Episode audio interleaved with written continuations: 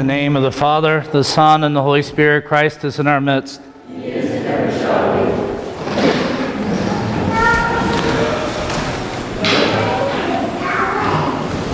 be. There is great freedom in being a sinner.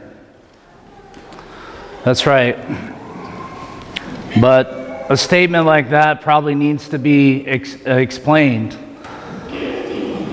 Because we know that as we sin, we enslave ourselves. And so when I say that there is great freedom in being a sinner, I'm not talking about one who consciously and purposely goes about their life sinning and pursuing pleasure and moving away from God. But there is great freedom in the confession that we are sinners. And this is Well, the confession we hear that we say every week before we receive the Eucharist is the confession that comes from today's reading, where the Apostle Paul says that Jesus Christ to sa- came to save sinners, of whom he was first, or of whom he is chief. And this is Paul's confession about himself, that he is chief among the sinners. And as Orthodox Christians, every week we make a similar profession. And there is great freedom in this profession, because in this profession there's a, in this confession, there's an acknowledgement about the reality of ourselves that the devil can do nothing about, that he is powerless against. This humble acknowledgement is powerful because it's like Teflon. Nothing can stick to it. Now, in our day-to-day life, we go about doing various things, and sometimes our conscience will pang us. Sometimes we'll see ourselves watching too much T V, drinking too much, possibly gossiping. I can't imagine for in every one of our lives if we were to do like the early church and stand up here and say, I struggle with this, and I struggle with that. What wondrous great things we would hear from each other, and all the struggles that we have in this community, personally and corporately, as individuals, the things where we forget God, the things where we consciously, even though sometimes we know God would not have us to be the way we are, that we choose to be that way anyways. And those sins, every week we come together and we say, I am a sinner, I am the chief among sinners. Now, if our conscience pangs us, that's one thing. But the devil is there and he watches. And he sees everything that you do. And he wants to remind you of who you are. So the great accuser say, look at you. You're so weak. Here you are going to church, you, you hypocrite, you fool. This isn't working for you. And if you listen to the devil, you can get really hooked into that thought. Maybe the devil doesn't say you're weak. Maybe he says, look at all those fools around you. How they are all sinners. But somehow you are dedicated. I mean, you go to church and you, you pray in your prayer corner. Look at all of what you do. You sing in the choir.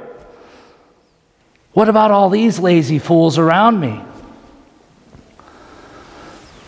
Perhaps the devil gets you stuck inside your own heart, condemning yourself. Realizing that you will never add up, that you will never amount to anything, that you're nothing like Saint John the hut dweller, whom we commemorate today. And you're nothing like Saint Paul of Thebes, who fasted and prayed and, ob- and, and obtained sainthood. Maybe the devil tells you you don't have a chance. And there's a great freedom to the, our confession that I am a chief among sinners, because it is like Teflon.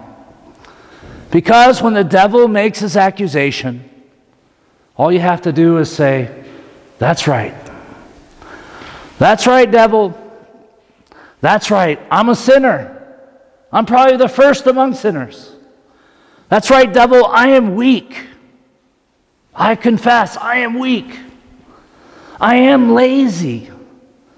Absolutely, I make the wrong choices. You're right about me, devil. The things that you say about me are right. Your accusations are true. And I know it. I'm a sinner. But interestingly enough, Christ came to save sinners. Christ saved us, came to save sinners, and I'm one of them. And I'm not putting my hope in myself that I can save myself somehow.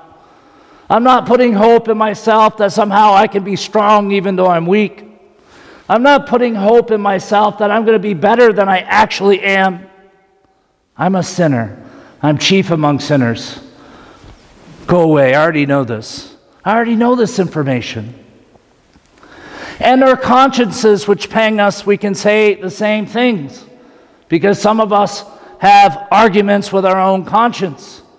Because some of us, you know, in the fall, um, we would like to think that there's a part of us that's not broken, but in the fall, all of us is broken on some level. So that means some of us have overactive consciences, and some of us have very underactive consciences.